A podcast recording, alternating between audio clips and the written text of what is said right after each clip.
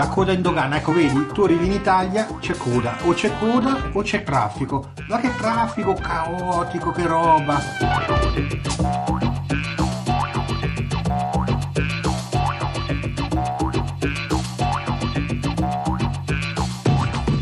Francesco Di Gesù, in arte Frankie High Energy, è stato nei primi anni 90 tra i pionieri del rap italiano. Il rap, dunque una maniera di cantare, una maniera di scrivere che ha rivoluzionato la lingua della canzone italiana, perché libera dai condizionamenti della cosiddetta mascherina. Dunque non c'è quella frase musicale che impone accenti e rime, dunque il testo può librarsi molto più liberamente. Tiziano Scarpa la vede così. Da una parte lo stampo per budini, la gabbietta del paroliere.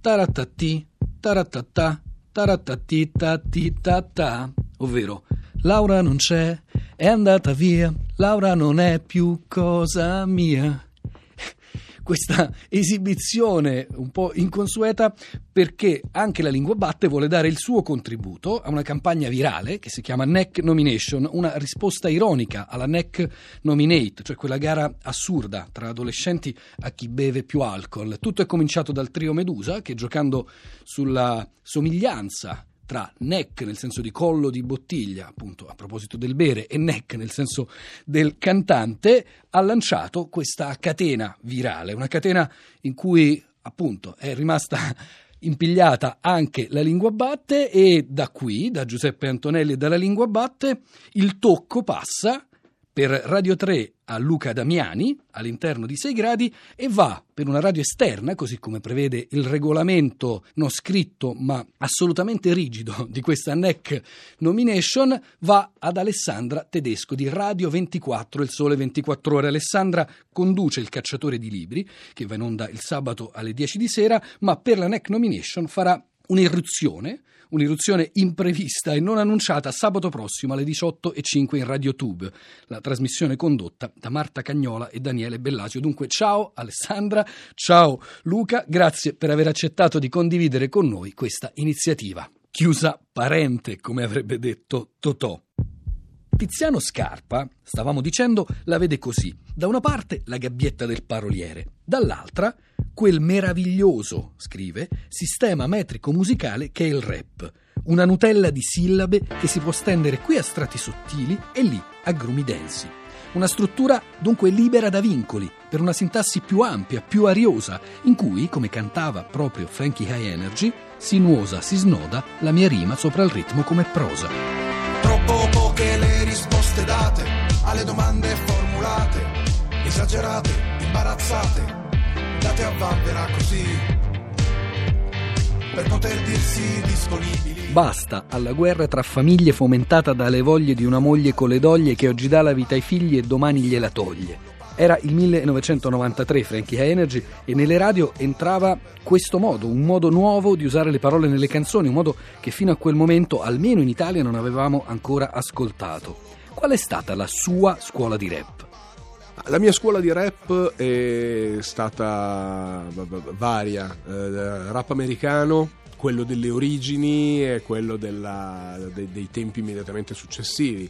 I miei artisti di riferimento sono sempre stati Public Enemy, Randy MC, eh, Beastie Boys, KRS-One di rap italiano quando ho scritto Faida Faida ancora praticamente non avevo sentito, cioè c'era, c'era Lorenzo Giovanotti che aveva, delle, aveva iniziato con, con, il suo rap e poi lo ha iniziato, ha continuato nel eh, trasformarlo, nell'aggiungere elementi melodici, trasformandoli in una sua forma canzone personale. Quindi diciamo che da autodidatta prendevo quello che era disponibile all'epoca e l'ho diciamo eh, fagocitato e metabolizzato a modo mio, restituendo per iniziare Fight the Faida e poi da lì tutto quello che ho scritto. I primi rap che ho scritto erano in inglese perché sembrava, diciamo, l'unica opzione disponibile, anche perché avendo sentito sempre uh, rap in inglese mi veniva naturale una qualche dimestichezza anche con la lingua inglese, però a un certo punto quando ho avuto l'idea di poter fare un, un testo in cui si parlava di un tema che nasce assolutamente in Italia e che in maniera evidente diciamo, attanaglia l'Italia, cioè criminalità organizzata, mafia, camorra, andrangheta, connivenze Stato-mafia, eccetera, mi è sembrato necessario scriverlo e cantarlo in italiano affinché fossero gli italiani a capire quello che volevo dire, visto che tra l'altro in Italia l'inglese non è che si, si mastichi più di tanto.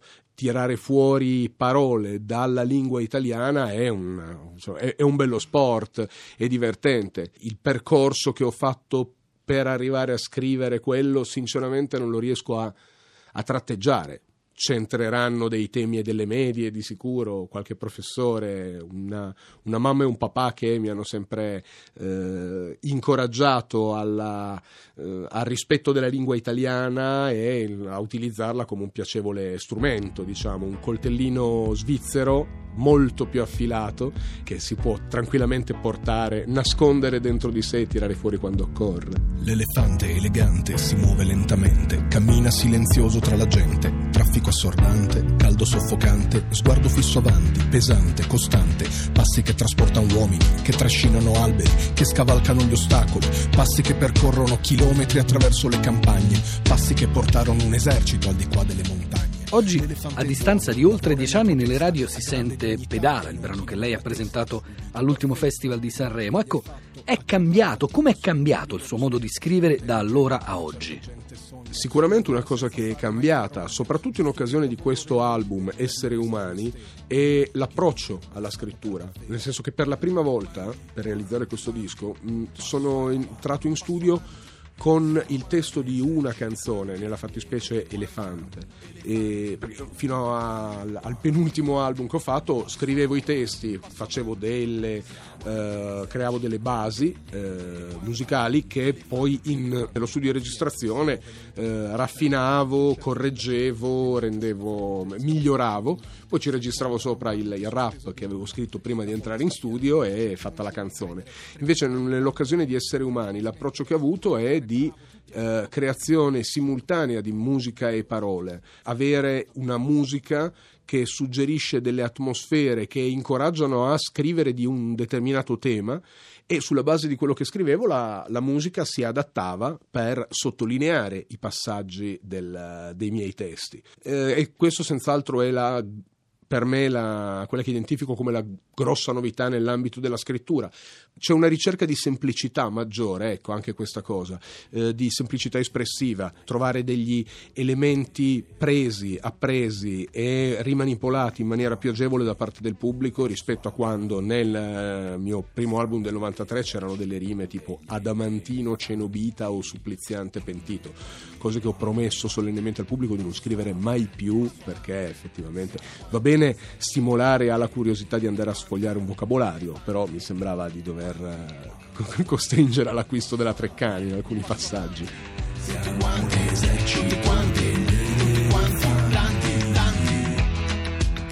In Kunta Kinte, il brano che lei ha scritto qualche anno fa insieme a Daniele Silvestri, quello che faceva conto quanto Kunta Kinte in quanto Kunta Kinte canto, si parlava, direi non a caso, di parole su parole su milioni di parole che come cellule si scontrano si moltiplicano.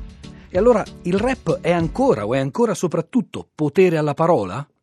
Uh, il rap è potere alla parola, evidentemente. E, è importante capire, e cosa che ho capito nel passare del tempo, che il potere della parola sta nella, nella sicurezza e nella responsabilità che si prende chi quella parola la pronuncia, ma il potere alla parola viene dato da chi la ascolta eh, evidentemente, perché io posso produrre, secernere le parole più potenti del mondo, ma se non ho un uditorio rimangono fini a se stesse, rimangono così perturbazioni dell'aria che ci circonda e fine. La mia canzone Quelli che ben pensano, in cui stigmatizzavo il materialismo imperante che vedevo andarsi a, a raggrumare intorno a certa parte della società nella fine degli anni 90, nella seconda metà degli anni 90, è una canzone che è stata una hit presso molti di quelli che ben pensano. C'erano delle persone che avevano le caratteristiche de, de, de, deformate che io descrivevo nella, nella, mia canzone e che venivano da me in preda alla, all'euforia, all'entusiasmo, dicendo sì, Frankie, tu mi vedi così adesso, però io al sabato vado a ballare. E me li vedevo con quelle giacche, con la cravatta intorno alla testa, a ballare su questi tavoli di locali che poi da una certa ora in poi fanno latinoamericano. E, e non, non me ne capacitavo. E invece ho capito che in, proprio grazie a queste persone che quando uno scrive una canzone e poi la rende pubblica, da quel momento in poi non è più tua la canzone, ce ne sei autore, compositore, edito, può essere quello che ti pare, interprete, ma non è più tua perché il significato che viene dato a quelle tue parole è solo in parte legato alla chiarezza che hai avuto tu nell'esprimerle, ma c'è la mano di chi questo messaggio lo riceve e lo metabolizza a modo proprio. E quindi il potere delle parole è, è, dato da chi le pronuncia, da chi le ascolta e da quanto il senso di chi le pronuncia riesce ad attecchire in chi le ascolta. Cerchiamo con la testa e con le mani, cerchiamo i nostri simili. Ma non c'è il rischio, Frankie Energy, che questo modo di scrivere, questo uso della parola diventi alla fine soltanto un gioco, un manierismo, una esibizione di perizia tecnica? Potrebbe. Nel momento in cui non c'è un contenuto, ma c'è semplicemente un, un esercizio di stile, può succedere anche nel rap di fare rime to cure per uh, dimostrare di essere bravi è una delle caratteristiche dell'hip hop nelle sfide di improvvisazione, di freestyle, di off the top, come, come si dice anche negli Stati Uniti. Si finisce per eh, non di discutere i massimi sistemi, ma il gioco è quello di mettere, di ridicolizzare l'altro, l'avversario, l'altro contendente nei, davanti agli occhi del pubblico, che poi ridendo premia il, chi ha fatto ridere non chi è stato deriso. E, ma diciamo quello può succedere limitatamente alle competizioni. Fare un disco in cui in maniera estremamente articolata e suggestiva non si dice una mazza è un po' un peccato. Si rischia di far perdere tempo a chi ascolta. Lei si vede ancora rapper tra vent'anni? Il, non lo so, io quando all'inizio degli anni Ottanta eh, sentivo i primi rap di Grandmaster Flash and the Furious 5, dei Sugar Hill Gang, eh, Africa Bambaten sul Sonic Force, non immaginavo che il rap sarebbe cresciuto così tanto, si sarebbe diffuso così tanto, diventando il primo genere musicale al mondo, ha superato addirittura il metal, certo tipo di hard rock più che il metal.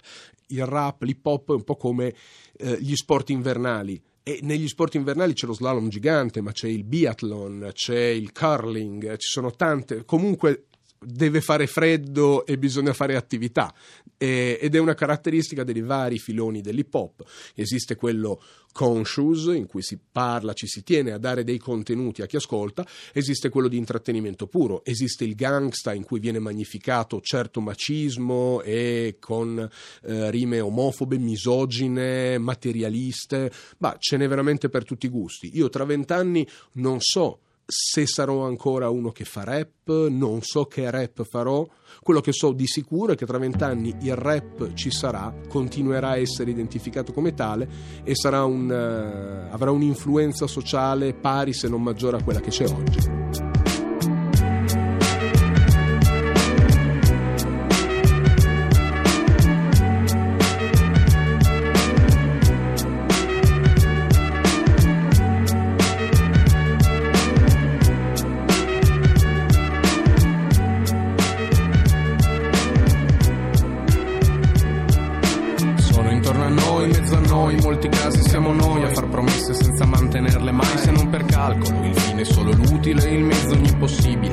In gioco è massima, l'imperativo è vincere, non far partecipare nessun altro. Nella logica del gioco la sola regola è essere scaltri, niente scrupoli rispetto verso i propri simili, perché gli ultimi saranno gli ultimi se i primi sono irraggiungibili. Sono tanti, arroganti coi più deboli zerbini coi potenti, sono replicanti, sono tutti identici, guarda lì, stanno dietro a maschere e non li puoi distinguere, come lucertole s'arrampicano.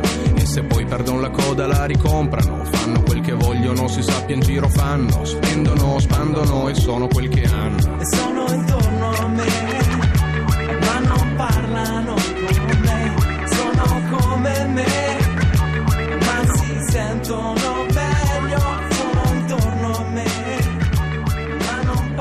Parte il dialogo con lo svizzero non è troppo... hanno 4-5 argomenti, si sa, no? Voglio dire, banalmente hanno le banche, appunto, il latte, la cioccolata, le- l'orologio, bravo, l'orologio, Guglielmo Tell, qualche volta, no? Si incontrano due svizzeri, dicevo buongiorno dove vai? Andavo in banca, ho lasciato la cioccolata, vado a prendere un po' di latte. Che ore sono? Io ho qui l'orologio, ma mi è caduto il latte non si legge niente. Ha preso la cioccolata, sì, mi si è beccato dentro, piglia il latte di disintossico. Ho preso ora mi è caduto sull'orologio, che ore sono? Ho preso l'orologio, mi, mi cucina in banca, ora vado in latteria. No, non banca l'orologio. Piglia l'orologio in banca, dico, la latteria la lasciala di là. Piglia la mucca, lo lascia alla latteria, c'è l'orologio in banca con la cioccolata. L'orologio con la cioccolata, sì, c'ho il latte e l'orologio, il latte e l'orologio. No, la cioccolata e l'orologio. Dio, ma allora piglio un po' l'orologio alla, alla, alla mucca, non ce n'è mica. Le mucche e gli orologi lo lasciai in banca. Piglia la mucca della banca, guarda che ore sono. Ho preso l'orologio ora, ho preso la cioccolata e il latte. Ah, ovvio, buon albergo, ci si vede. Sta all'hotel, sì, che hotel, Guglielmo, Guglielmo Hotel, sì, ciao, si vede, arrivederci, ciao.